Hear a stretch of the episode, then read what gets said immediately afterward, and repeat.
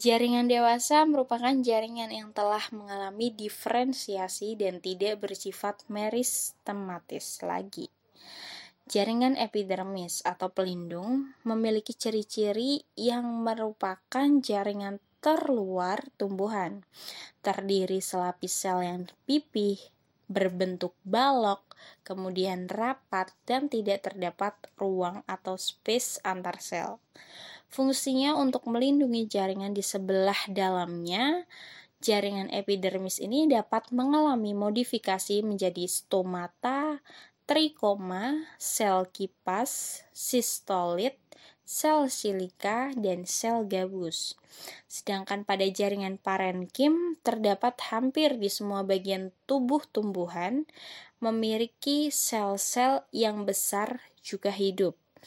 Memiliki bentuk segi dengan banyak ruang pada antar sel.